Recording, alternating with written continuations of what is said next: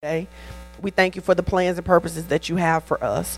And we just ask that you would do great work in our lives today in this season. So, in Jesus' name, amen.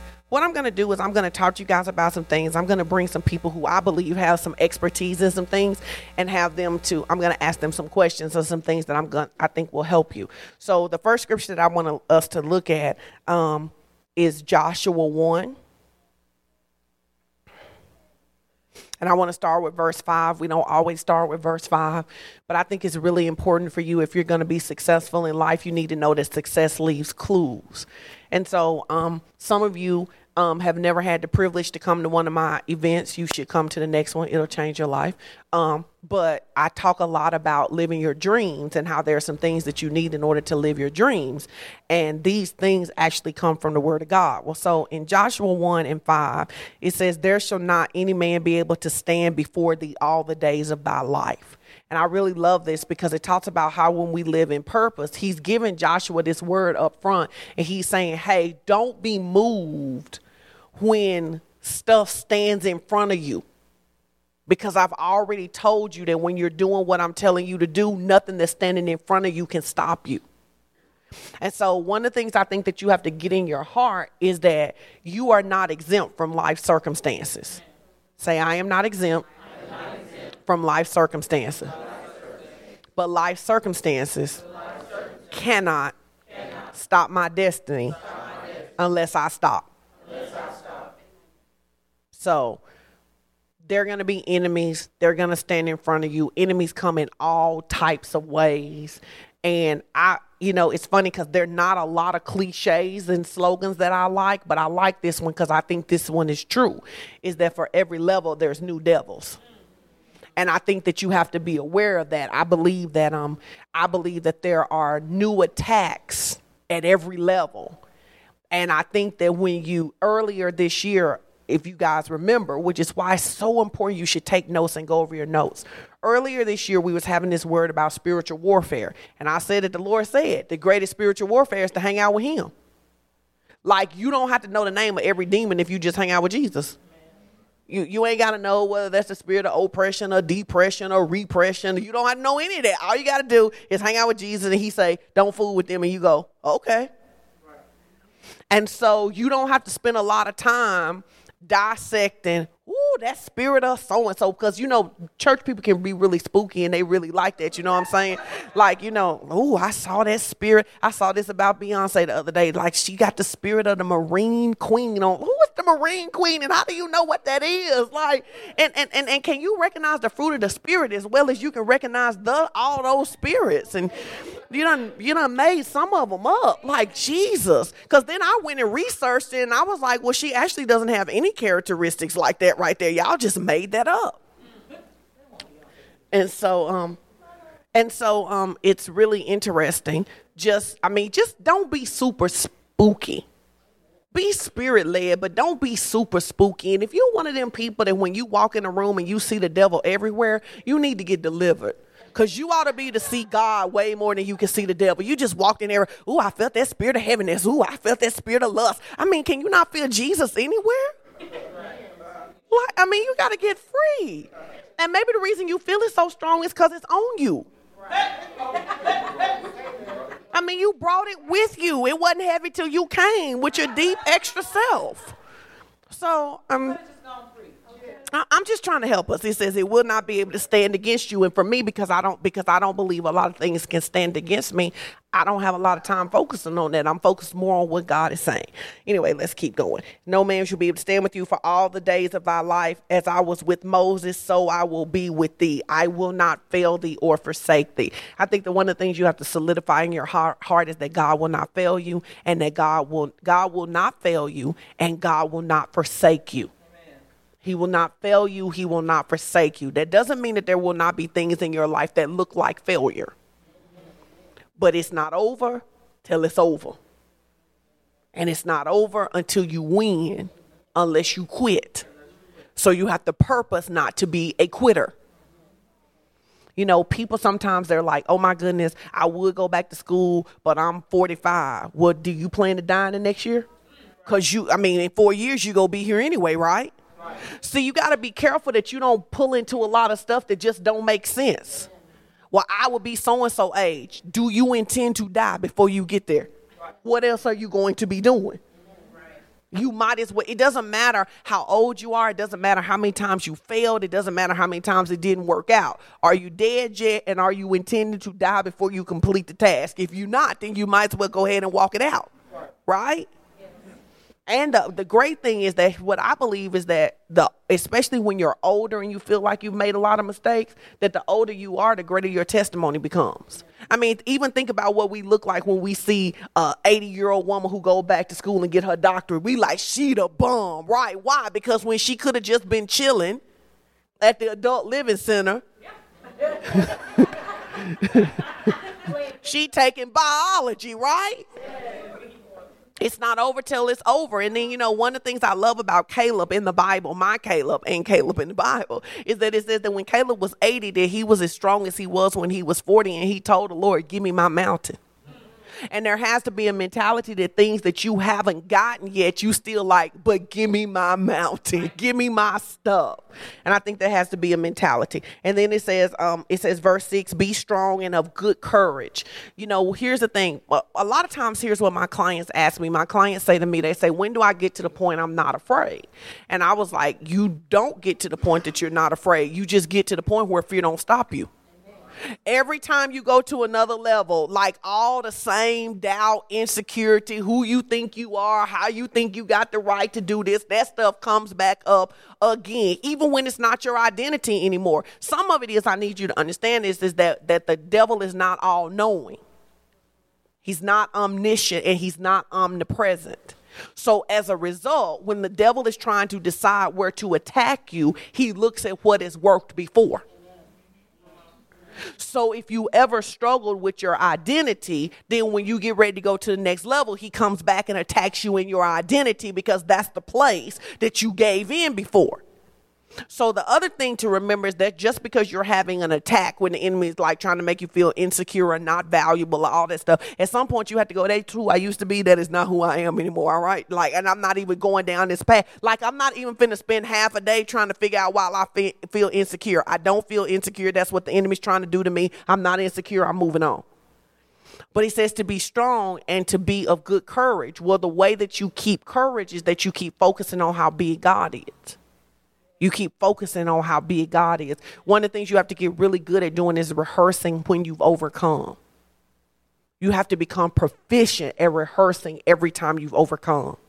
You have to make a list of those things. You ought to have a short list, a list on your phone of testimonies in your notes that you could pull up that in the mid- middle when it look like you're not going to make it, you're like, hold on, wait a minute. Let me tell you about all these times I've made it. You have to get really good at that. You have to have them for your marriage. You have to have them for your career. You have to have them for your children. You have to keep that word in your heart and before you. And then you use other people's testimonies to help you. So, for example, if you're believing God for a house, you get the testimonies from people who've gotten houses. And you say, God is no respecter of persons. If God let the Beasleys get a house, if God let the Marlows get a house, if the Stricklands got a house, if the Smiths got a house, if the Griesby got a house, if the Oliver has a house, we next. And you you have to live that way. Does that make sense? And so then he says, Be of good courage, for um, unto this people thou shalt divide for an inheritance, which I swear unto thee, the inheritance, the land. I think it's really important for you to understand that there are some inheritances that belong to you. They belong to you. And if you think about it in the natural, do you want to work your whole life to save up and accumulate whatever you're going to save up and accumulate, and then you die, and then your kids don't even get it? Like, wouldn't that aggravate you? Or, or, or they don't know how to maintain it because you haven't taught them how to maintain it. And so, like, God has an inheritance for you. And so, what He's trying to do for you, for me, He's trying to teach us how to maintain our inheritance. I said it before, I'm going to say it again. Character is so important. Listen, these are just some practical ways that that I can that I encourage you to live by. And the people who know me really well know that I choose to live by this. I, I'm not saying that I'm perfect by any means, but let me tell you something. I absolutely do not practice. I do not practice being petty. I don't give myself permission to be petty. My friends will tell you, like if I call them and I'm like, I'm gonna say something petty, everybody's like, whoa. And like literally, my pettiness got about two minutes on it. I'm like, I'm gonna say this is real, real petty. I'm gonna get it out and I'm gonna move on. I don't play around in petty because you can't be powerful and petty. You cannot be powerful and petty. And some of you want to be powerful, but you petty. You petty. And and what do I mean? Look, here are some examples of pettiness. What other people do ain't your business.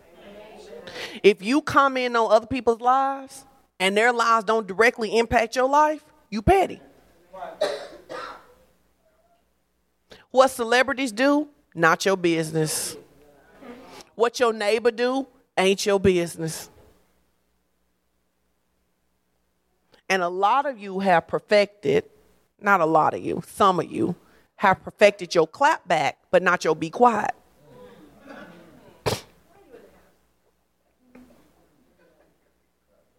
You got clapback mastered. But you got to get it, it, it, Success leaves clues. One of the things that you can learn from successful people is that successful people don't respond to everything. They don't respond to everything. You got to decide that some stuff isn't worthy of a response. Literally, for me. Listen, the other day I had somebody tell a lie that was so big. They told a lie on me that was so big. I wanted to punch them in their mouth. I did. I just, and then I got tickled because I'm like, how do you even come up with a lie like that? I processed it because if you know me, I'm a processor. I got to walk through it. And then I moved on. Because at the end of the day, you're not worth my conversation. And part of being a person who's focused on destiny is understanding what's worth your attention. And and you gotta understand this that if you're prone to pettiness and small mindedness and gossip, the enemy will keep you out your destiny just by bringing that stuff up. Cause you should have been reading the book, but now you don't read all the blogs trying to figure out what Future think about Ciara and Russell Wilson getting married. Like that ain't got nothing to do with you. It ain't got nothing to do with you. You speculating over whether they really not having sex or not. They neither one of them having sex with you. It ain't got nothing to do with you. And I use examples like that because those are examples that you can see come up really, really quickly. But everything doesn't deserve your attention, especially when your goal is to be great. Yes.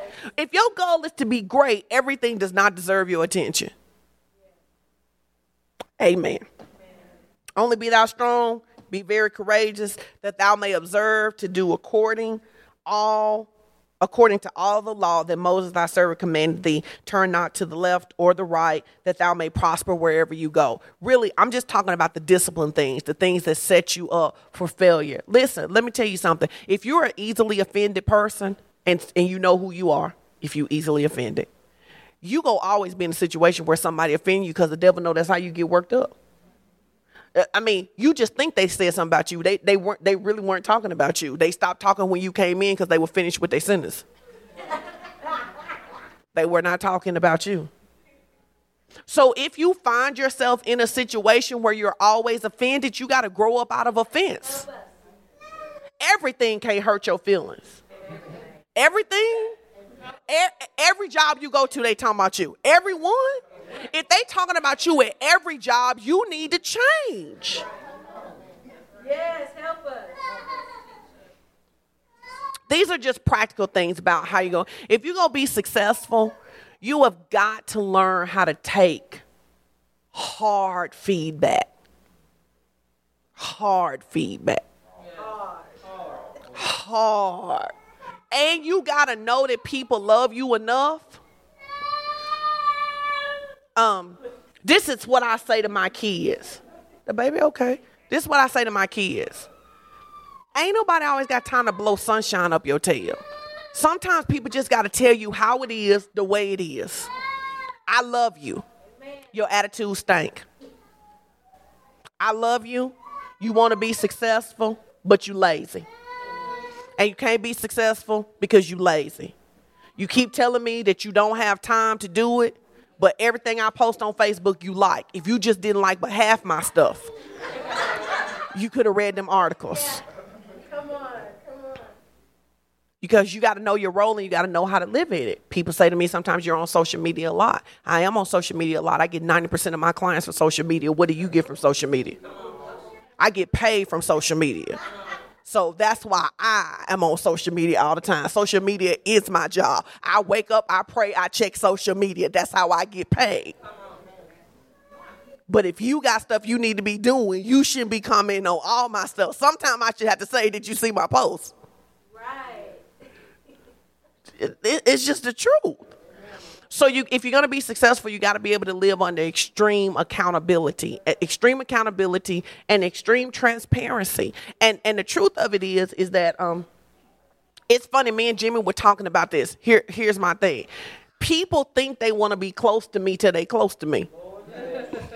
You think you want to be close to me. me and Jim were talking about this. You think you want to be close to me till you close to me. Like, it, like this, I don't have another side this is it. and the more I know you, the less sweet it gets when I say what it is I'm going to say when I'm talking to my kids on the way to school, my kids like, I want to be the so and so. You lazy, you don't want to do nothing. Cause yesterday when you came home, all you did was play that video game. You were playing games with me. Don't lie to me and don't lie to yourself. That that that's how our whole family engages. And so I'm saying to you because sometimes you see people, and, and I'm not just saying me like everybody want to be close to me. That's not what I'm saying. But I'm saying that sometimes you feel like you want to share space with people, and then you feel like they're mean. But people who live a certain way that's how they manage how they live. You know, like I don't I don't expect listen, Jimmy can be tender, like you don't necessarily know that he can be tender, right? Like I've had some very tender moments where I've been very transparent with Jimmy and he is taking really good care of my heart. But after that 30 seconds is over, we are right back. after, after that 30 seconds is over, he like, now that we've established this, now what are we going to do to ensure? You need people like that in your life. You need people like that in your life. Like, Sertric, stay on me. Like, about my money. I can't even tell y'all how much I hate Sertric doing most of the week. I don't like Sertric. He get on my nerves like he does. He send me these stupid articles on like no one cares, but I do care, so I read them. Right. And see, and I'm better for it. Right. I share this part with you because I want you to understand that even for somebody who wants to be great in their money, it don't mean like I always want to hear what they got to say. I don't always want to hear about what Jim. Listen, Rich, Rich got a little salty with me the other week, and so he didn't check in on me because Rich is my accountability partner. So he didn't check in on me and stuff. And so then I picked with him because he didn't check in on me and stuff. And then he checked in on me like a bunch last week. I was like, please go away. Please stop talking to me. I'm trying to get you to understand that relationships are built. They cannot be this thing where, like, you cannot be a person who only needs people to tell you how amazing you are. Because we get to a lot of you're amazing because people say you could be amazing, but that's raggedy. Like if people can't say to you, that's raggedy, you don't have any real relationships. One time I told Jimmy my goal was to work out three times a week. He was like, that ain't even, that ain't even an F. He was like, three out of seven ain't even an F. Like, go back and try again. Like, I'm feeling all proud of myself because from nothing to three seems amazing to me, right? He like, yeah, miss me with that. I mean, you gotta have people in your life who can do you like that. But you also gotta have faith people that when you're not in faith, they can tell you that you're not in faith. You don't want a lot of people in your life that when you in your feelings, they let you take that path. Right. You need people who are going to hear what you have to say. Yes, you're frustrated. Yes, you're disappointed. Yes, you're angry. Yes, you want to kick somebody. But what did God say? You need that. So, the other scripture that I want to look at, and then I'm going to call my first person. I'm actually going to call Nietzsche, who had no idea she was going to be called today. But you go, you you ready? You got this. Um, so the, my next scripture is um Ecclesiastics five and three, and it basically says dreams come through a multitude of work. For a dream coming through a multitude of business. It means you don't do nothing, you don't get nothing. You know, when you like Lord, please help me on this test. You didn't study. What you want the Lord to do? You didn't study. You didn't give him anything to pull back to your bring it back to my remembrance. You didn't put it in to begin with. Ain't nothing to bring back. Oh, you want God to do osmosis on you, just a download, a transfer. You didn't even position yourself for that. God, I, you know, I want to have a better marriage. But you got a bad attitude every day. How you gonna have a good marriage when you got a bad attitude every day? Oh, amen. Yes, amen. Before a dream comes through, a multitude of work. Nietzsche, come on up here. Give her a mic, somebody. Because I want, I want to help you be successful. And I think that there are a lot of areas in life that people aren't successful. Yeah. Yeah, shit. Jimmy say y'all supposed to clap when people come up.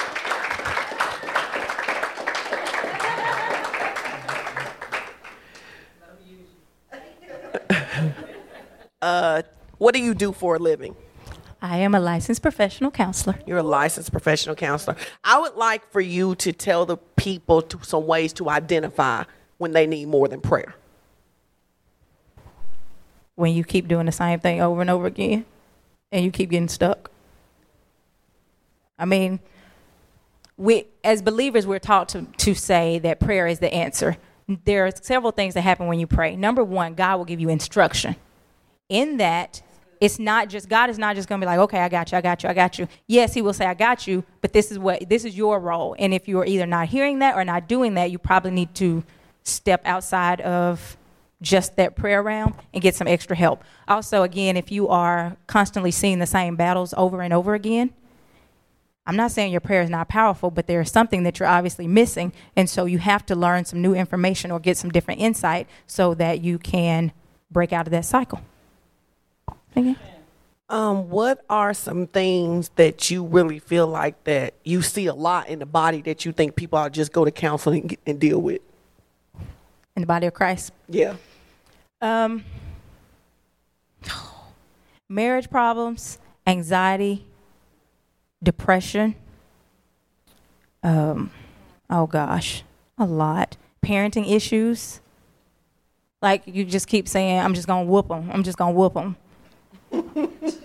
You've been whooping them for like their whole life and you're getting the same results. So, but mostly I would say in my practice, anyways, I see more anxiety, more depression, and marital issues. Can you tell us what anxiety, some indication of anxiety for maybe people who don't know what that looks like? Um, just a feeling of nervousness when you are um, encountering situations or want to avoid situations that you know normally wouldn't cause the average person um, stress if you like, if if you're nervous to come to church because there's gonna be a lot of people, that's probably some anxiety stuff. Or you want to do something, but the fear is so great that you can't step outside. That's probably some anxiety. Um, a lot of insecurity causes anxiety, but it's still anxiety. So if you're really an insecure person, if you're always thinking you're not, you don't measure up, um, that's probably an issue you need to get counseling on. So what you're saying is that it's not natural to always feel like you don't measure up. It is not natural to always feel like you don't measure up. It is not natural to feel like everybody's judging you all the time. It is not natural to feel like um, there is just something that's not good enough about you. That's not that's not natural. Even if it came from, you know, the way you way you were raised or the way your parents treated you or whatever, it's still not the way God created you to be. And that's what we consider as natural, the way God created us to be, not what's accepted accepted by society. Okay, that's a that's good. I like that. So, um, in a, in a second, if anybody has any questions, I'm gonna give you a chance to ask questions. But I have two more things. So, can you tell people because not all depression looks like people not being able to mm-hmm. get out the bed. So, what are some ways that people can know whether Ooh, they're struggling with depression? If you are angry a lot, a lot of people think depression, like you said, is the sad and it is, but particularly for African American women, not always, but particularly for that population, it looks more like anger than sadness. Um, if you are always just not not motivated, low energy, like physically you don't have energy, that's a sign of depression. If you don't have motivation, you have a dream, you come and you get hyped up, and as soon as you get home, you're like, ah, you, there there may be some depression there, or um, because depression literally like zaps your motivation. So even if you come and we talk about the thermostat all the time, um, wherever your mind is set, that's where your life is going to be. And so you can come into an environment like Fellowship of Champions and get a great word. And so at that moment, you're really excited. And so your motivation level goes up. But if you go back home and your motivation leaves, you have to deal with where your mind is actually set so that it can change so that you don't stay there. Does that make sense? Okay, and so then the last question, and then I'll let you guys ask question. Talk a little bit about when people should recognize that their anger isn't healthy anger. There is a difference between a righteous indignation when things are just, you have been wronged and you are angered. That's okay. There is never, it's not a problem to feel angry.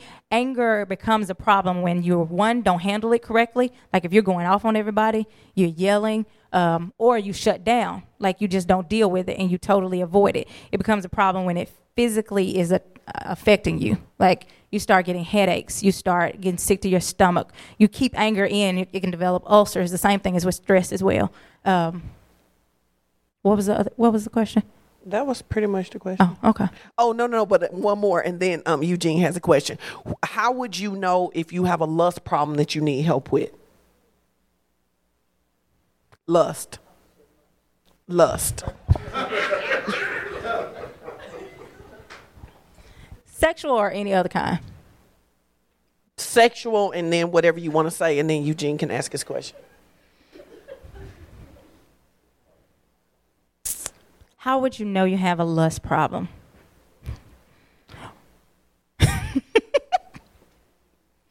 um, you would know you have a lust problem when you are doing things. Your body is naturally going to have some sexual feelings. That's just that's just you you you may get the tinglies and not necessarily have a lust problem. Um, if you married, you can get the tinglies and that's not a lust problem. That's a good thing. Um, if you don't have tinglies and you're married, you probably also need some counseling. Um, you may need to talk to your doctor as well, but that's, that's a side note. No, that's, um, that's, a good note. No, no, don't focus on the side note. right. Oh, okay. Well, she said focus. I have a lot of clients, and one partner doesn't want to have sex um, for whatever reason. I don't. I, that's an issue. If you don't want to have sex with your partner, that is a that's a problem, and you really should talk to your doctor if it's physically you're not able to be happy when you're around them. Um, yeah, but it, it is an issue, if, and it's also probably more an emotional issue if it's not necessarily a physical thing, but you just don't want to be with that person. If you always have an excuse like a headache, I'm tired, I'm exhausted, that's the issue you need to go talk to a counselor or a doctor about. And what was the main issue? Because we stepped on the side. one. Look, How do you know if you have a lust problem? That's a difficult question for me. Um, I guess just because you you start doing things that are outside of the norm or you step outside of the boundaries of what, what's what's appropriate. If you're single and you get the tinglies, you need to go running or pray or talk to somebody through it. You can say, "Hey, I'm I'm feeling excited tonight." Um, you, not not to the person that you want to be excited with, but you can talk to somebody else. Right, you gotta tell somebody. Else. You gotta tell somebody else. Hey, I have text Pastor Sean and said I really want to have sex guess what? I know she's not going to tell me to go have sex. So I can talk to somebody who is going to hold you accountable. Um, so if you are doing things that are outside of the norm, boundaries, I should say, not the norm. I would add risky behavior too. Yeah. Like, like, so you know, my bias is that I'm anti-porn. I think that porn. Mm. If, if you heard me talk, I'm anti-porn. Um, not because I'm anti-freaky, but I'm anti what create what porn creates. just so, just so we clear about that, I'm not anti-freaky. I am anti-porn. Uh, don't tune me out. I'm trying to help y'all. I'm trying to help y'all. Listen, I'm telling you, when you get when you get married, you ought to have great sex because ain't gonna be no sex in heaven. You better tap it out while it's here. You need to get all your getting while it's getting. I'm just gonna tell you, tap, tap, tap, right, huh? What? That's a word, boss. That's I'm trying to help you. But um, but if you are a person and it, like if everybody you see you want to do, if you always want to watch porn If you if you can't, I mean, now now we're into something that's not Yeah. it's not normal. Like It's a healthy normal. sexual desire is normal, but like if if one to me one indication is that even when you're done, you're not satisfied. That's an indication that you're in lust. or you go seeking things to make you have lustful feelings. Like you, if you're watching pornography, you are seeking that feeling. So if you're seeking, especially if you're not married, but like again, if you're going out of your way to do things or seek things that are um not just r- to create that feeling. There you Eugene's next, and then you next. Is yours on the same topic? Yeah. yeah. Okay. No, we're saying if you're if it's insatiable, like it's insatiable. hug, give him a hug, Rich. I don't think he okay back there. No, no, no, no, no, no, no, no. You should have a normal sexual desire. You know what I'm saying, huh? I no. Yes, that's a great question. Let's ask, let's let Eugene ask his question, then we'll come back to your question. no, Eugene, please ask your question. We coming back to him. Okay, so I had a question when you talked about uh, both anxiety, Anxiety and depression. but I said I started off with question like uh, with depression, like uh, like there are things that I uh, that motivate me, but I like I'm depressed, and so like I don't know how to like those things. I can't get those things to motivate me, and it was like because I have anxiety of change, things that uh that could help me become less depressed. Um, I'm scared to change, so it's like I don't know what to do, like where to start, stuff like this. Like, you know, That's very.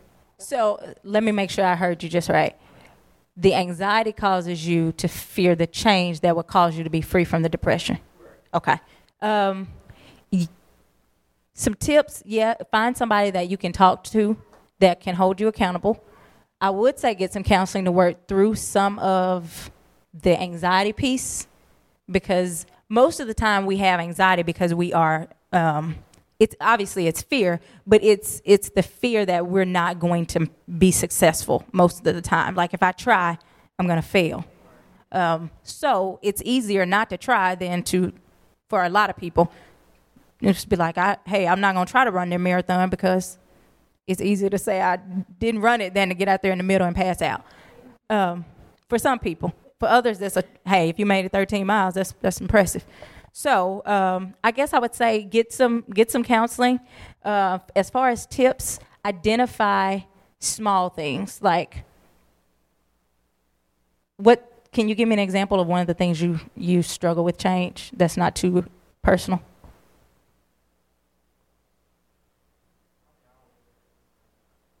Um, okay, so I'm always, I guess I'm lazy.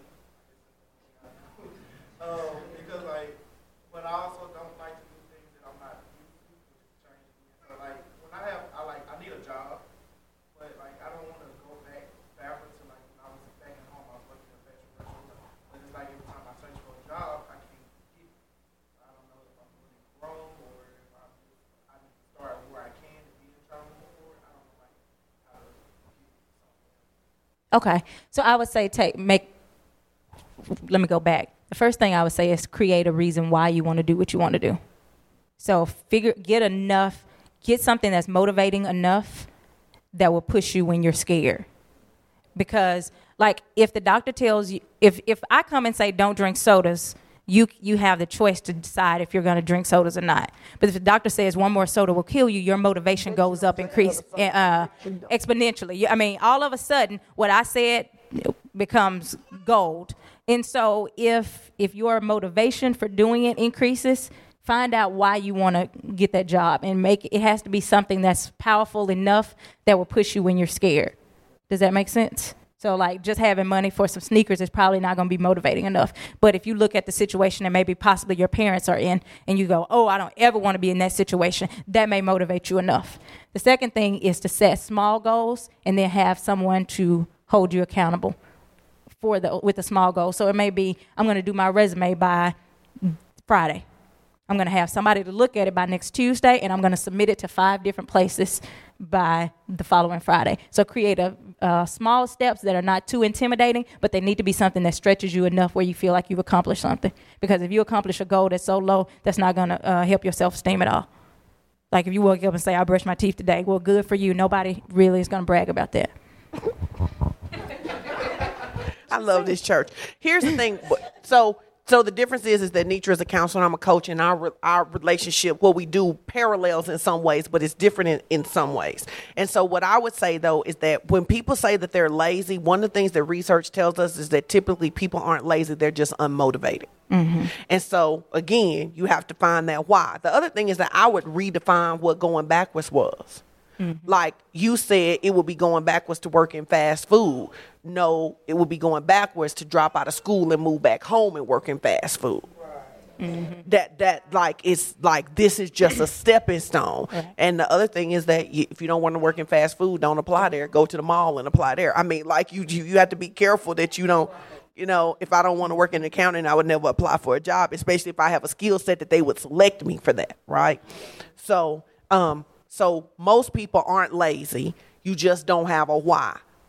And if after you get a why, um, you can't move forward then, then y'all should schedule some appointments with Nitra for pay. All right. It depends on your insurance. My self pay rates are 160 an hour. 160? I'm gonna raise my stuff t- this week. I raise this week. So, okay, Jimmy, do you want to come back to your question? In a few minutes, I'm gonna need somebody to tag Pastor Edwin out because I need to ask him some questions. So, somebody who likes kids and is not go um go to jail back there. Chase said he will. Okay, I need somebody to tag him out. Did you have you want to come back to your question? It, do you want to? Come. I knew you did. We knew you did. Come on back.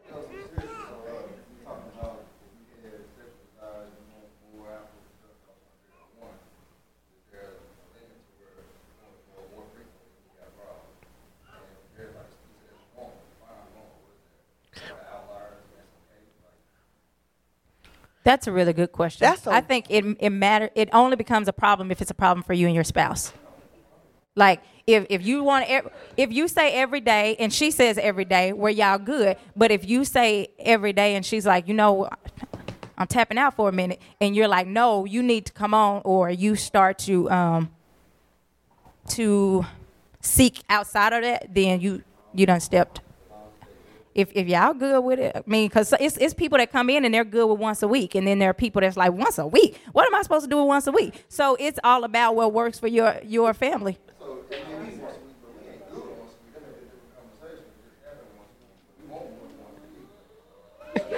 I love you, Jimmy.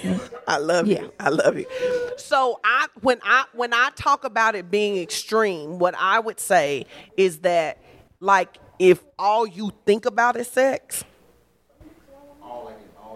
like all. Like people who have addictions to think all they think about is sex. Now you gotta think about other stuff too. You gotta think about you gotta think about other stuff too.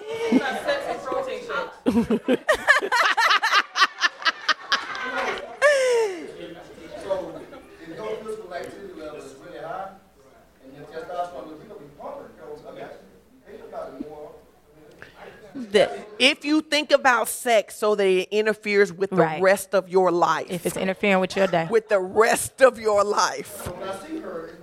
That's the way it should be. When you see her, you should be like, yes. That's for for everybody who's married. That's the way it should be.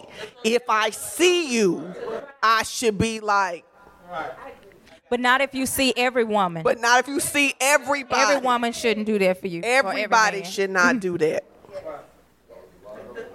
Beyonce get a For you? No, no, no, oh, no, no, no. I'm not. No, don't go. No, there. hold on. No. Uh uh Nope. Nope. You try to pull me in. Nope. Back. Take two. Back to the thing. Okay. So married people should love to have sex with each other. If you are if you do not love to have sex, then you should see someone If you are a woman and you do not have sexual desire, you should go to your doctor. Most often, it is either something hormonal or something emotional. If you go to your doctor and your doctor says there is nothing wrong with your hormones, you should go see a counselor because just by nature, if you like them enough to marry them, when you see them, you should want to do them. If you don't, then you have some issues you need to work through. That would still be an issue that's worth talking about because and this is a side note for marriage because here's one of the issues with married people. Like here's the thing i never understand. You're having a conversation with everybody with other people about your sex life who can't help your sex life like I'm in a couple of marriage groups on Facebook, and like women are in there. At, I'm like, you, at, yo, that woman, ain't- you not having sex with her. She don't know. Like you need to have a conversation with the person you are having sex with. You let them see you naked. You should be able to talk to them about anything. Right. And if there's something you don't like that your partner does, that's hard to say for some people, but say it because that's going to cause you to be resistant when they're going to feel rejected and then it just creates a bigger cycle. So if if if he like to bite your cheek and you don't want that, uh, let me I was hush. thinking bite too. I was thinking bite too. Like, and hey, people why just the kids out? Kids just start coming why in. the kids out? Take them back. I don't need him to come back with all the kids. No. We we don't need you to bring the kids back. That's why we send somebody to tap out the movie. Now Kathleen's going. We need you, not the kids.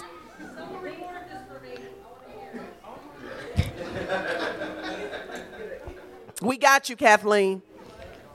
G- Misty, you take good notes. Make the pen notes or whatever Kathleen needs to know. Oh, um, she's recording. Listen, people got to have real successful strategies to be successful. While we're waiting on Pastor Edwin, I am going to ask. Um, there's so many options in here. Marlo, can you come? Thank you, Nitra. Wait a minute, hold on. Valdez got a question. Marlo's on deck next. All right, so 'cause I, I want to get an understanding on what's normal, because I do feel abnormal sometimes.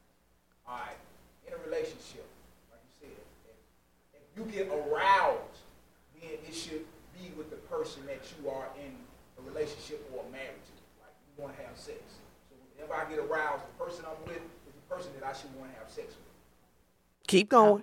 Keep going. Now, if, if say for instance your wife or your girl is watching Magic Mike, she get turned on, but she should want to have sex by you, like because I'm kind of getting a, a vibe that y'all saying that the only person that should heighten your arousal, or the only thing that should cause arousal in you, is your spouse or your significant other. No, no, you're human. You go see some. Uh, but what what I am saying though is that if Right. you walk into Walmart and you see somebody that you feel that way about, you should get the heck out of Walmart because there's 20 of them up here. Find another one to go to. And, and, and, and, and, right. I She just used Kenosha. Kenosha. He just used an example. yeah, I'm saying I'm not getting aroused no Magic Mike. Keep keep going. I wouldn't let y'all be in my talk show audience just so y'all know. All right. You a man the other day, like this is what my wife told me. So she, No, you no. You don't confirm him.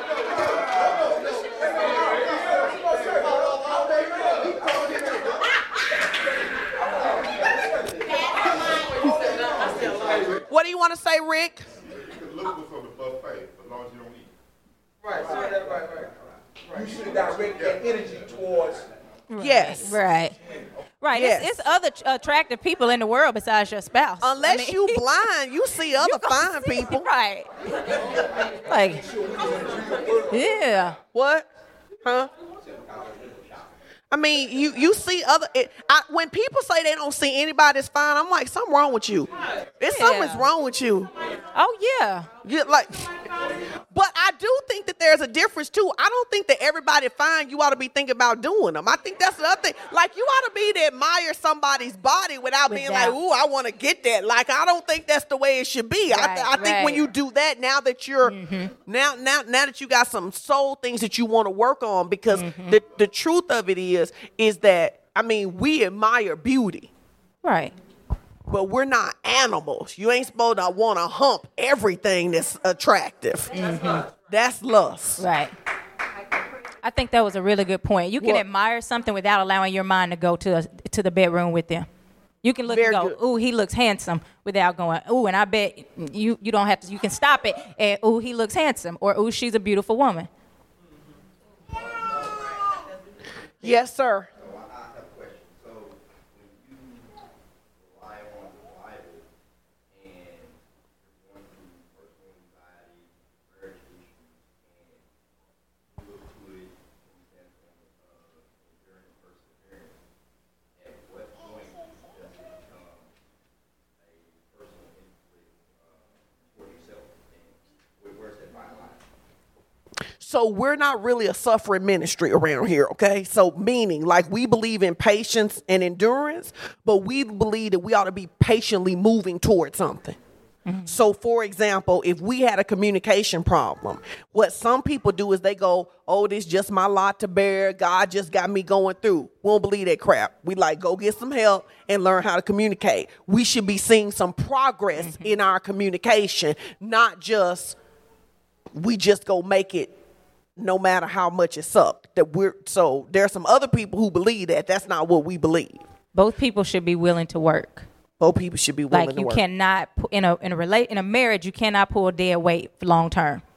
Like so I'm going to counseling and I'm. I'm doing uh, or both of us come show up and one of us go home and try to implement the strategies and the other one say that stupid counseling stuff. Wait, that's not to work long term because you're going to get wore out. You're going to be tired. You're going to think I don't work and I, I'm good. And then you're messing up my reputation. I'm just kidding. But no, you mean that? We No, mean that. Don't no, mess up seriously. our reputation because you don't do the stuff. you you you you run the risk of making that other person even more offended than just saying, "Hey, I'm not willing to work. I'm not willing to change. I can walk away and bow out gracefully." I think the other thing too is that faith is not a tool of manipulation, and I mm. always have to say this. Yeah. Jesus won't make you get saved. You can't make your spouse work on their marriage. If Jesus doesn't make people do, and so what happens a lot of times, particularly for Christian women, it's like you got a man who doesn't really want to be married to you. You praying, you fasting, you laboring. He don't want you. God isn't gonna make somebody want you that doesn't want you. The best thing that you could do is release yourself, get healed, and go find somebody who want to be with you instead of spending 17 years with somebody who don't want to be with you. So for me, part of love is this. Here's what part of love is for me. Part of love has to be that you love me enough to willing to work on what I'm telling you bothers me. If you say you love me and I say I need more affection and you go, that's just stupid. I ain't hugging you no more. You don't really love me. How hard is it for you? Go go get your counseling. Go find out why you don't like to hug. Go find out who mm-hmm. who who whatever. Get work through it. But when it come back to it, if you really love me, you want to give me what it is that I say that I need. I'm not talking about excessive stuff. Oh, I want a new Louis Vuitton every week. That's stupid. I'm talking about if I say to you that I need communication and you like I just don't talk. Are you a mute? Because if you ain't a mute, then you need to learn how to talk. You need to go find some skills and learn how to talk. To me, that's just what love looks like. So you can't say you love me and you're not will. It's the same way you can't say you love God and we don't see any progress in your life. You ain't got to be perfect, but you. I mean, I mean, you you can't curse five words last less than last week. Love always requires progress. The other thing that helped me personally was the uh, the fact that if you're in a relationship and it's tearing you down, that's not healthy. Now, I'm not saying you're not going to have problems and they're not going to point out some stuff that you have to work on, but if ultimately you are you feel like you are a worse person having been in this relationship, you need to get out. That's not healthy. That's not healthy for your self-esteem if you are when you start seeing your self-esteem and who you know God created you to be and you're not living up to that, you need to if they're not willing to change, it's So I think that's a good point because a lot of people may not know that. Talk about like the fact that you did get divorced and like what that was like as a faith person to decide, okay, it's enough.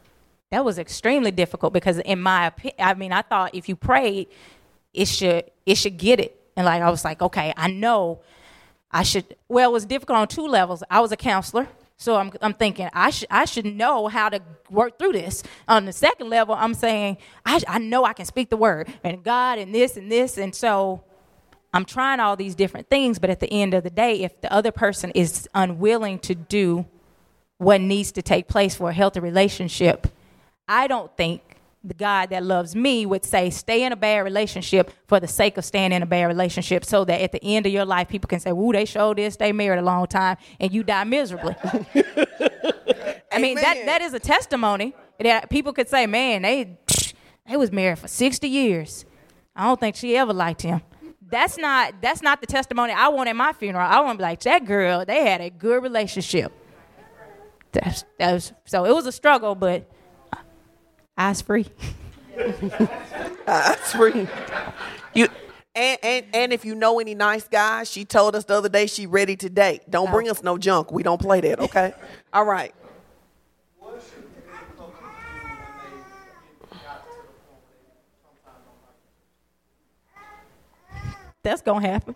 Um, I mean, like, they, they're not trying to fix it. Like, what, what, what, what, They're married. He said they're married. They're not trying to fix it. Well, if well, I'm assuming it's not you because you're not married, right? So, uh, like some people have resolved that that's the kind of marriage that they're willing to have. Mm-hmm. And and while we may be disappointed for people in our lives that choose to live that way, we don't have the right to insert our will on them if that's what they're willing to do. Some people have learned to master dysfunction and they okay with that.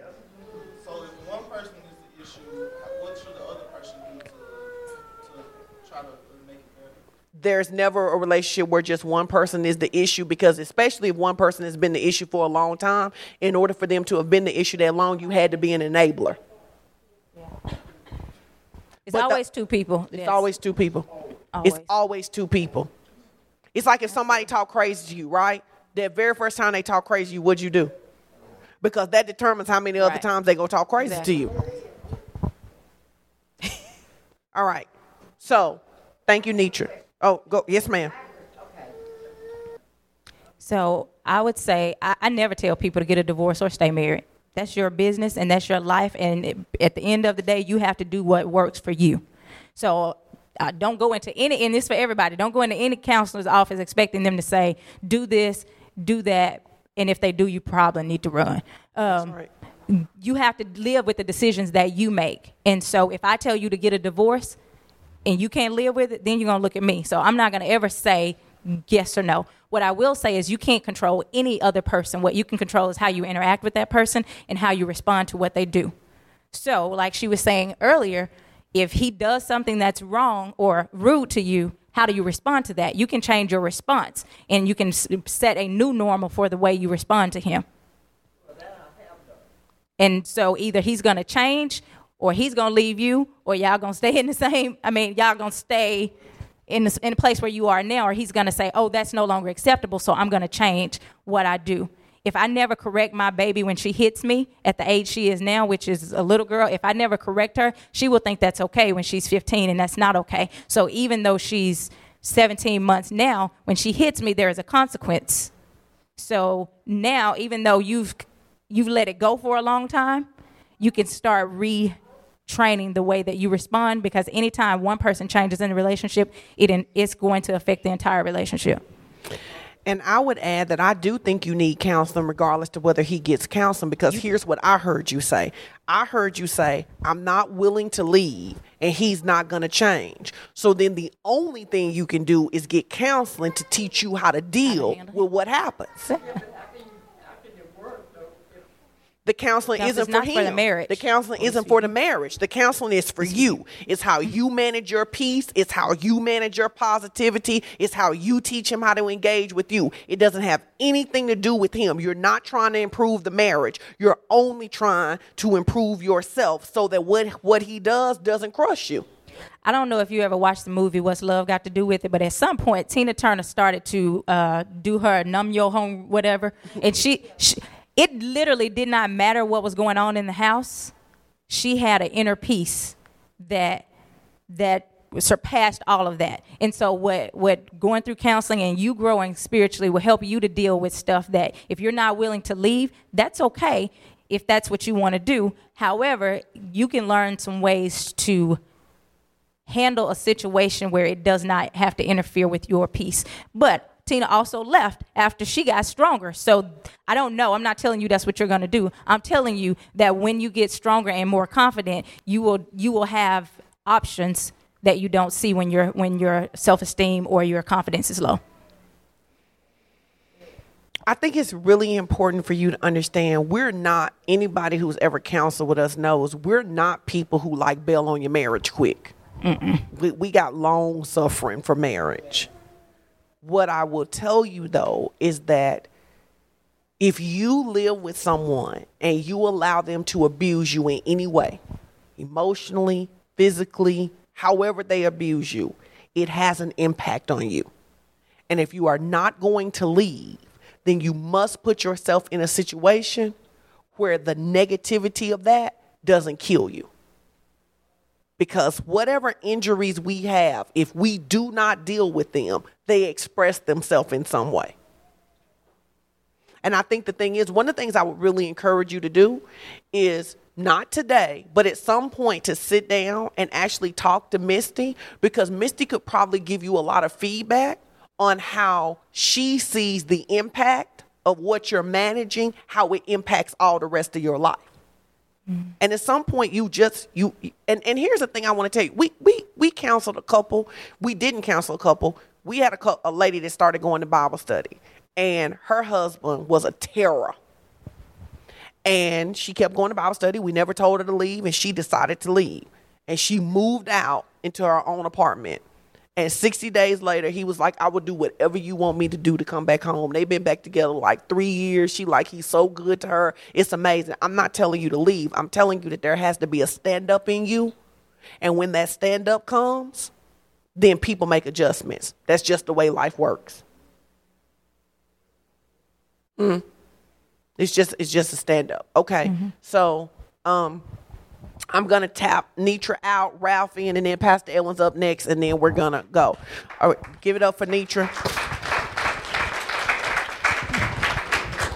Ralph, I'm to give you something for um, what I'm to talk to. What I want you to talk to about is particularly for um, for college students and for the young 20 somethings, and because people don't know this, they may not know this, but you really smart.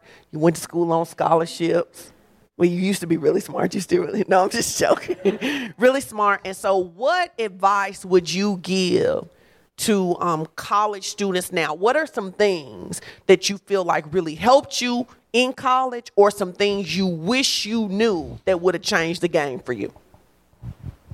That's a big question. All right. The first thing I would say is get connected with somebody who's living a life that's similar to what you would want to live, a mentor. Give somebody the right to speak into your life without edit, without without you getting in your emotions, without any of that. Because the thing that most people don't want is to grow up. That they're infatuated with the sight of growing up and becoming mature, but they're really not committed to what it takes. Because growth growth hurts. Growth requires some cutting off of things. And so the first thing I would say is make sure that you're connected with somebody who you're and that somebody needs to be a be a person who has achieved something. Don't it can't be your friend who in the same situation with you. Okay? Uh, but uh, but you need to get with somebody. If you're a guy, find a guy. If you're a girl, find, find another woman who, because that relationship will be an intimate relationship, not sexually intimate. That's not what I'm saying. But y'all would share a lot. There'll be a lot of growing, a lot of spending of time together, and and in that, that person will have the opportunity to really grow you up, and that person may be in your life for a season where they grow you for a season. That person may be there forever, but you got to have that person who's, who, who can say something to you. You not only hear it, but you do what they have said. Because otherwise, you're wasting everybody's time. Um, that would be one thing I would say as, as a college student. The other thing I would say is, I mean, be careful not to compare yourself. you got to know what path you're on and why you exist. And in college, sometimes you don't know because you ain't, you haven't even chosen a major. You you don't know what, what you want to do. Uh, fortunate enough for me, I know when I went came to U of A, I knew what I wanted to do. I wanted to be an educator. I knew that. Uh, well, I actually came in business first, uh, but that was because there was money there. Uh, as a college student, use your gifts, your skills, and your talents to gain resources. Because, I mean, you, you, you don't have to be broke in college. Amen. You don't, you don't have to be broke in college. Uh, what, what I did and, and what, what April did, uh, and we helped each other, is that I had college pay me. When I came to college, I got six grand every semester. I never paid anything. Uh, had all my bills paid. Never had to work a job because before college, there was this four-year period of high school that I I treated like a job, and so I never made a. I made an A all through high school. Yeah, that little four-year period. So, and I know I'm talking to college kids, but we we're going to have some high school students, and we have some. If you treat high school like a job, and you give it your best. I mean, that 80 grand that the U of A gave me, it was a really nice paycheck. And not having to work, not having to do those things, but as you're in college, don't be mediocre. I mean, be excellent in your grades so that you can gain ways to pay for school now. Because, I mean, we used to say it all the time school should be free. It's, way, it's billions of dollars that go back every year because people don't even apply. I mean, and so be a person of excellence in your academics. Go to class so that if you didn't come on scholarship, you can gain one because it is a freeing feeling to graduate not owing anybody anything. I wish I knew it. God, I wish I knew. And so, and so that that that's one way because I had like my brother was the opposite. He came on a full ride, lost it all, and still paying off loans. So you th- those are two things. Lauren, You talked a little bit just a second ago about um, not comparing yourself to people. Um, I think I deal with that a lot because I have like a, my best friend is in like California right now, and he's like already uh, about to get his master's, and I'm just about to get my bachelor's. But sometimes I feel like I'm not doing enough, and so I guess I'm overcompensating myself and trying to get more and trying to get internships and trying to get more connections, and I feel like I'm pushing myself too hard. And sometimes I feel like I get depressed because of that, and then I go into these stages where like I feel like I'm not enough, and I, you know, feel my insecurities and stuff. And so I want to know what did you do if you ever experienced it at all, or if you ever felt like you could do it, or anybody can, uh, who can't help me. I don't understand how I'm supposed to like not do that because I I don't try to compare myself. But I'm like when I talk to him and we have conversations, and he tells me that he just interviewed Angela Bassett, and I'm like, yeah, I just interviewed a, a college student, you know, and it's just like he's doing so much more. We're in the sense we're on the same career path. He's a broadcast journalist, me too. So I just feel like you know it's a competitive field that we're in anyway. So I feel like I just I don't feel like I made it really. I don't know what I need to do. Yeah. One, are y'all the same age? Okay, but I know what college he went to, which is, and I'm not, no shade to what school he went to, but he could have done that in two years. So you have to look at where y'all start out too. So look at the caliber of school he went to, which, you know, he was able to do a lot more quicker than you are being at U of A, because I, I know who your best friend is. Two, what he's doing is for him. What he's doing is for him. And what you're doing is for you. Okay, he may start off hot and heavy and may cool down when you are getting ready to come into what God has for you. So you gotta push the pause button on that. You so what? He interviewing Angela Bassett.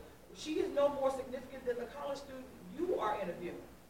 So you gotta not compare that. It's the same thing. Y'all are both interviewing a person.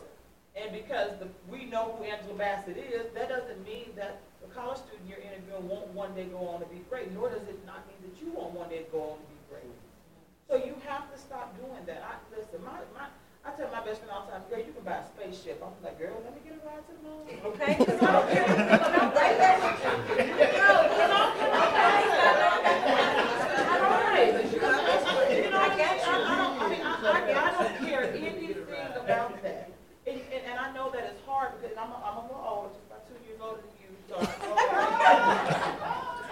Um, That is not should. two times. Um, what I want to add too is that you don't know, you know, because we don't understand fully the path. You don't know that that person isn't ahead of you on the path to prepare a way for you. Like, I mean, you you don't you don't know that. I mean, I, I guess for me, um, one of the things that I work. I, I don't struggle comparing myself to other people, and a lot of it is because of how I was raised, I, and I know that. But even if it's all Kool Aid, even if it's all cake and it's amazing, it doesn't change that God has something amazing for you. And one of the things I've learned is that if you compare yourself to somebody else, you can miss what belongs to you in this season. And you don't know that there is just some of it is practicing being thankful. And it's good because when Pastor Edwin comes, he can, that wasn't what I was going to talk about, but he can talk about like what you're focused on. What you focus on is how you make, it's how you, uh, what you focus on is going to determine how you respond to everything. Right? So I'm going to, Nietzsche wants to say something. I'm to tap Ralph out and Pastor Edwin in because we over our time. And then I need somebody to take care of my college students because I got a couple college students who over here struggling right now. Look, I was gonna say, remember that everybody's path is their own path. And the moment you try to compare your path to somebody else's path, you're always gonna feel like you don't measure. I, I didn't have my baby until I was thirty-four. I have classmates who have their baby, they graduated. And so it- either I look like I'm behind or I was way in front of them. Uh, of. Depending on how you look at it. way, we're gonna have some, hopefully we'll both have successful children. There is not a time frame that you have to do everything, and when you get caught on, I have to have, I have to be married by this age, especially women. We gotta be married by this age, we gotta have kids by this age, we have to have a master's by this age. Nobody wrote that in stone, and so, like, if you look in the Bible, God did things with people when they were really old, and some of them when they were really young. I can't compare myself and say, I'm not like Hosea, a got another question for you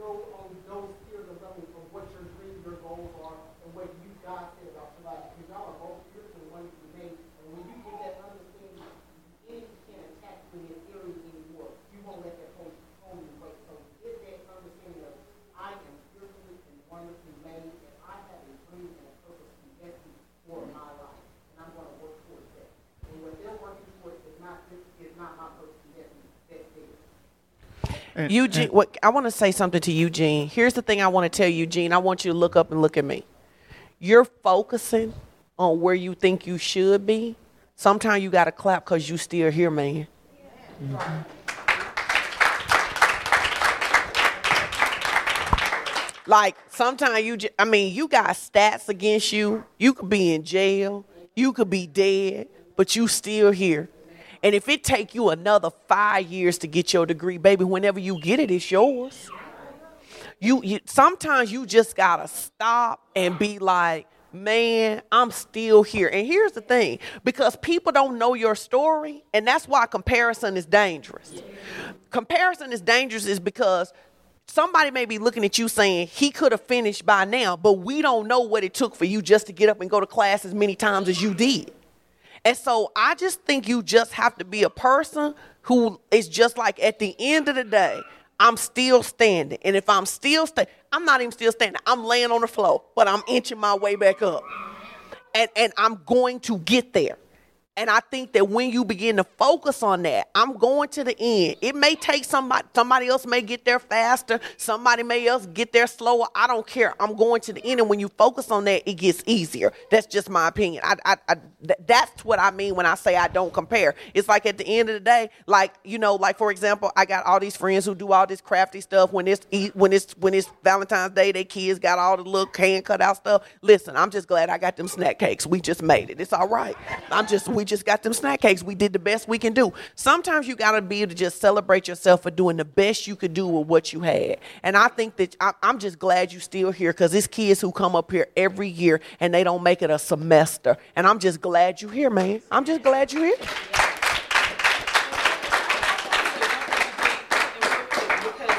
Eugene, look at me. Listen, are you the first person in your family to go to college?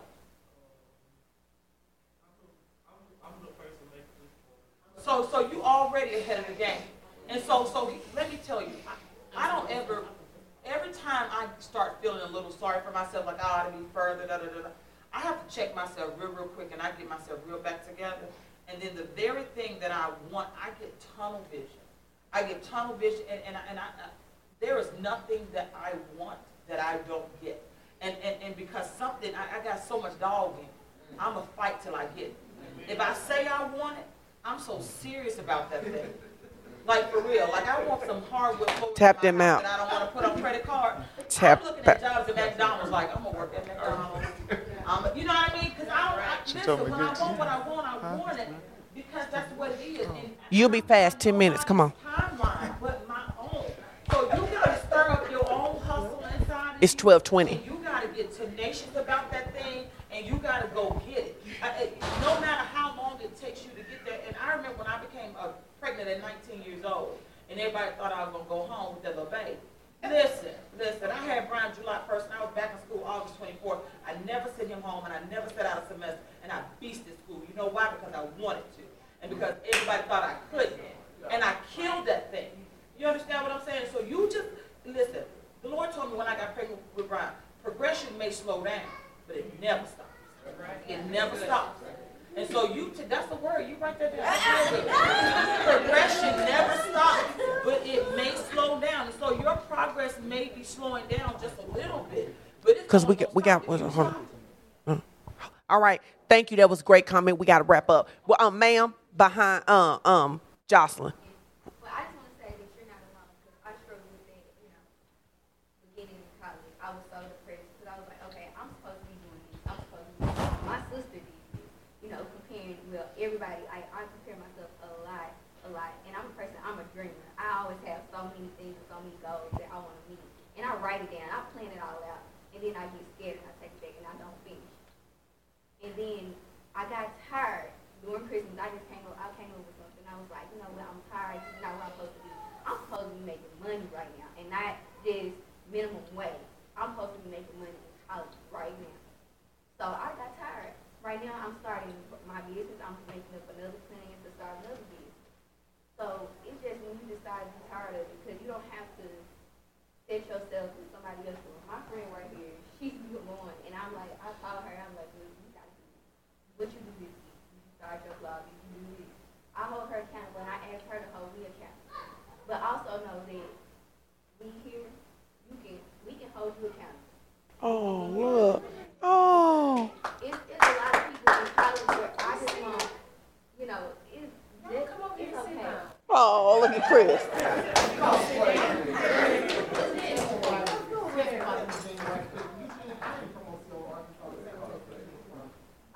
Well, my mom had me when she was fourteen years old. Fourteen. The odds were stacked against me. I was molested at the age of five. Odds stacked against me. Talked about, mistreated, abused, came to the University of Arkansas in two thousand four.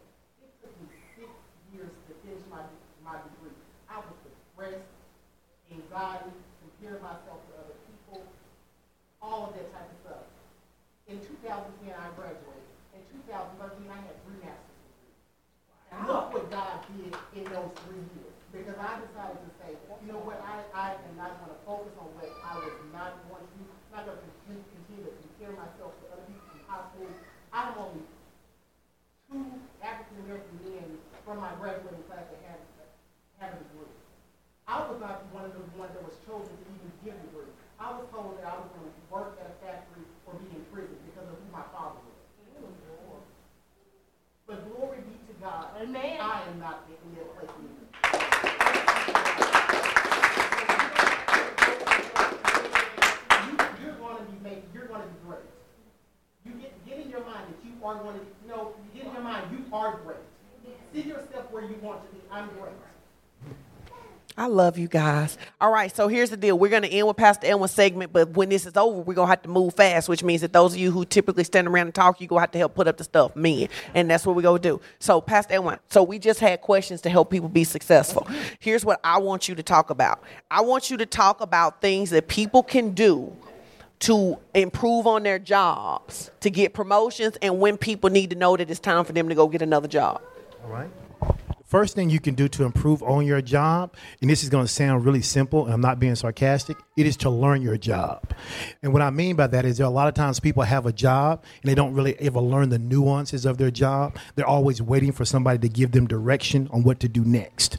Uh, if you work for a person like me, you wouldn't work for me very long. And what I mean by that is, I I expect when I hire people.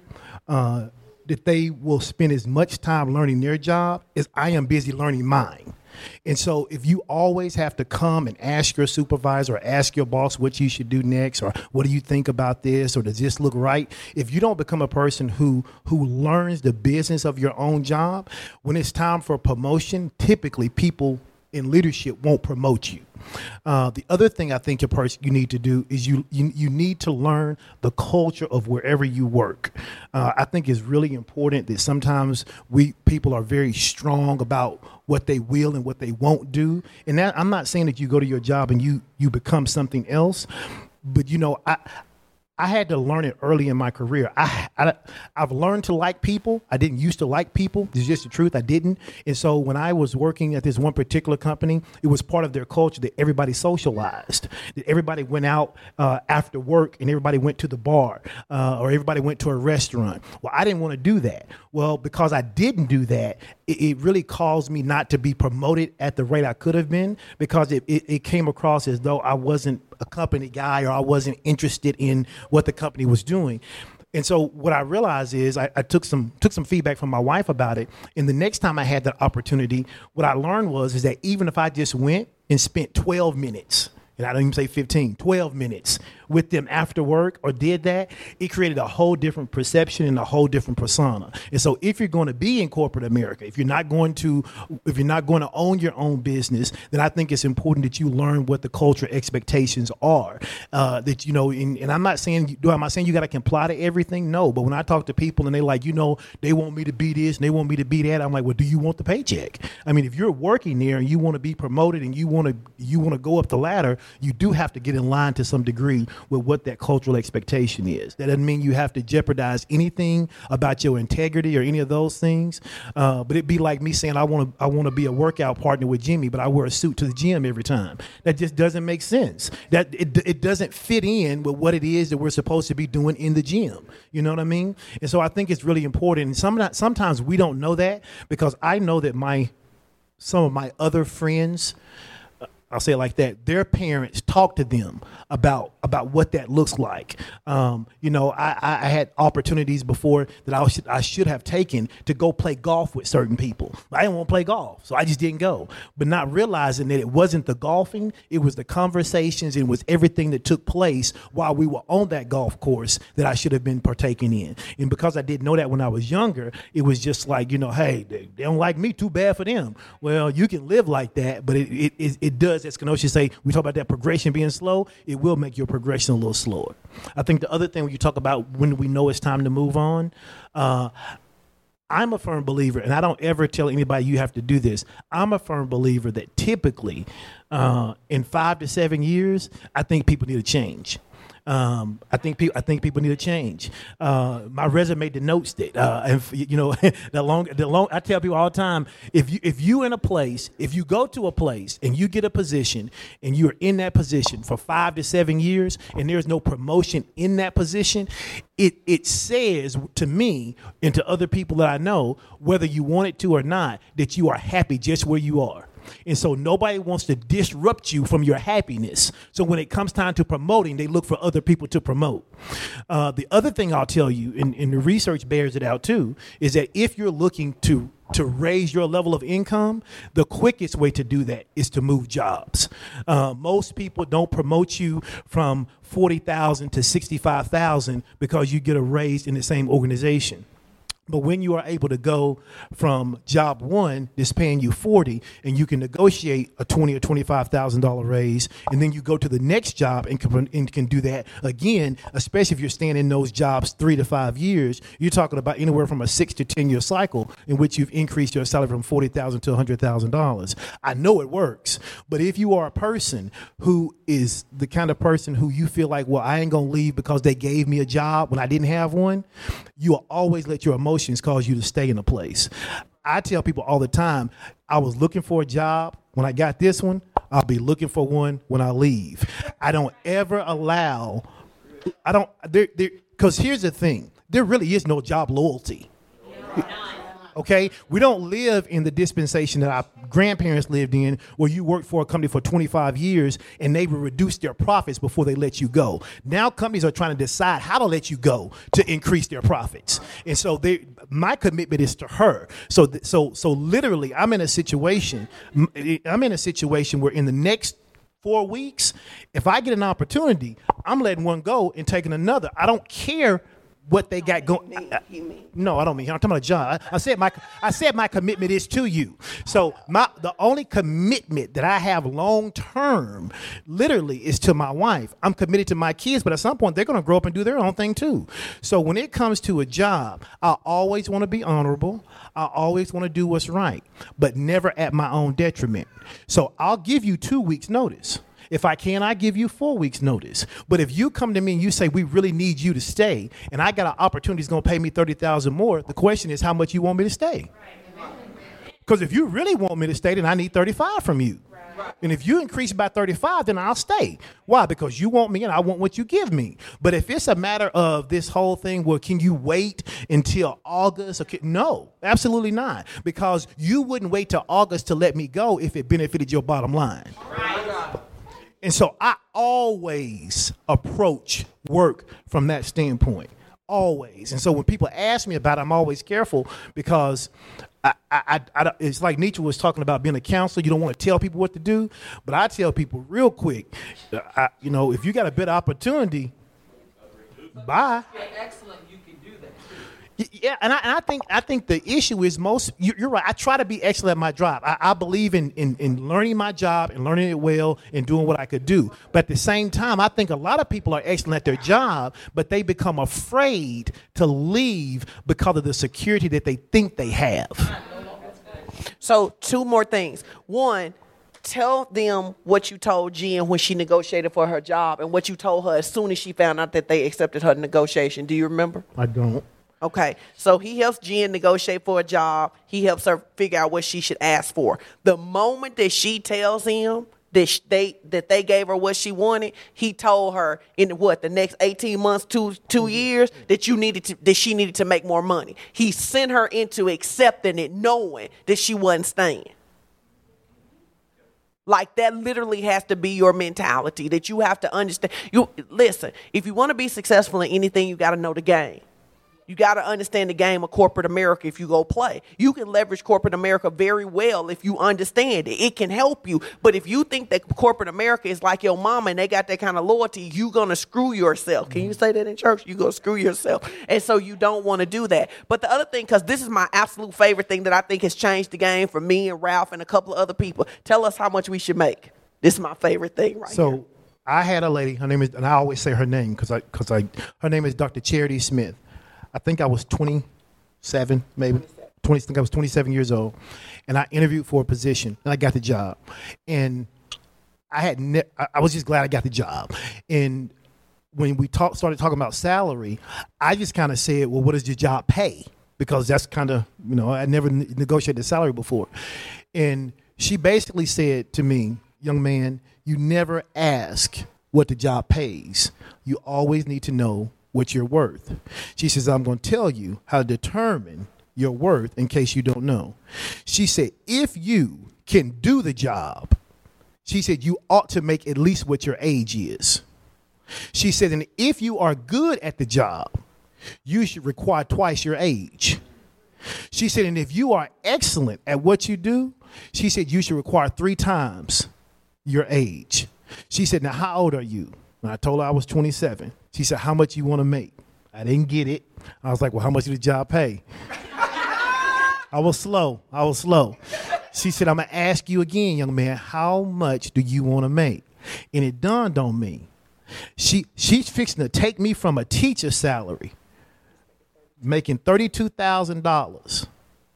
And she's fixing to take me to a place that's going to cause me to make twice what my age is. I didn't have enough guts, but I should have asked for three times. If I knew what I knew now, I would have. But I asked for twice my age. And that's what they paid me. And when I got the job, Charity Smith was my boss, and she told me, You can't stay here but two years. She said, You can't stay. I don't know what you're going to do next. We'll figure it out, but you can't stay here but two years. She said, And in two years, when you go to your next job, you make them pay you twice your age plus more than what you're making right now. And she said, Don't ever take another job. She told me, She said, Don't ever take another job, and they don't pay you ten to twelve thousand dollars. She said, It's not worth the move. It won't show up in your paycheck. So, so I've never taken another job and they not increased my salary by at least twelve thousand dollars because she said it's not worth it because you don't you don't. She said it's basically a lateral move if you do that. If you take a job and they paying you fifty five, you take a job making sixty, you, you really haven't done anything. The whole purpose of moving jobs is to increase your salary. So you need to make ten or twelve thousand dollars more, and part of it is I think for a lot of people we're afraid to ask for it. But but but but most of you realize is the moment you ask for it and they give it to you, what's your next thought? Dang, I should have asked for more. Right, because they'd have gave you more. They would have. But if you don't ask, you don't get. And that's the reason why you'll see someone, uh, and it works a little different in education sometimes, but that's why you'll see somebody who will get a job and that person will come in making more than what you made and you've been there five years because they left a job. And when you leave a job, it's the power of negotiation. They want you. They already know what they can spend for the job. Now, I'm not saying you can take a job where they would normally pay 40 and you ask for 250. I mean, that's that's a little different. But but when you're talking a couple, you know, 10, 20,000 dollars, if they want you, they'll pay it. And that was the hardest thing for me to get in my mind that when I got ready to ask for a job, that that, that I knew sometimes they was paying the last person 110, but yet I'm asking for 150. It's like, why, why what makes you think they'll pay you $40,000 more? Because I'm excellent at what I do, and I've gotten this far in the process, and they must think so too. So I think that was, that's part of the mentality you have to have. So as we recap, let us recap If you're not going to be a, a, a, a business owner, which I'm trying to get to. if you're not going to be a business owner. But even in that, you still have to negotiate. But everything he said, you know, like I work really diligently to be really good at what I do. And the thing is, is that like when I first started out, I didn't charge what I charge now. But what I found out is that people would pay it. And then I started finding out that like I was trying to figure out whether somebody would pay me hundred dollars an hour and people were like, We'll pay you one fifty an hour. Bam, let's rock with that. And then I found out that people would pay me for the year. And then I, I mean, like you don't know until you put yourself in there because here's the thing, you don't want to get paid for your hour, you want to get paid for your value. Yeah. That's right. We do not that as That's a right. church we want to move. right. We do not want to be right. paid for our hour. We do not want to be paid for the hour of our time. We want to be paid for the value that we put into the hour. That's right. When you make nine dollars and seventy five cents an hour, they pay you that because that's how much value they think you bring to the hour. If you make five hundred dollars an hour, it's because that's how much value they think you bring to the to the to the hour. So you want to constantly increase your expertise so people are willing to pay you more. Right? Right. Let's recap. God is good. He is our redeemer. We are forgiven, right? This is a season of increase. He is going to increase us in land and land, right? Integrity matters. If you need mental health help, please go get it. If you need to do better in school, you know, we got people who G- treat it like a job. You got Jimmy and Angel who want to work with the teens. You got Ralph and April and Nitra who all did really well in school. Get you some help and get over in, in college students in order to do that. Um, if you're working at a job and you've been there three years, you need to be working on your next move. Um, the next time you go, you need to be prepared to negotiate. You want to be successful. We're talking about how to get to be a 10% giver and how to save 10%. Some of you, just a move in your job would make you have the 10% in one of them or the 20%. And so we want to do that. So today, Tina is going to have a meeting for the team. Um, a short meeting. She said a very short meeting for people who are going to sign up to be team mentors. One of the things I would encourage you college students to do is go sign up and be college, be mentors. Pour into somebody else. What you make happen for somebody else, God will make happen for you. And you, and I believe that when you pour into somebody else, you'll actually get to see what value you actually have. So you guys should sign up with Tina to do that. We love you guys. We need the men to help get the stuff packed up. Let's go for the next people come. Lord, we thank you for this day. We thank you for everything that we've heard. We thank you for every person that is struggling with any issue. I thank you that courage has been found to go get whatever help that we need. We thank you that we are going to be better three months from now than we are today. Amen. In Jesus' name, amen. Amen. Thank you.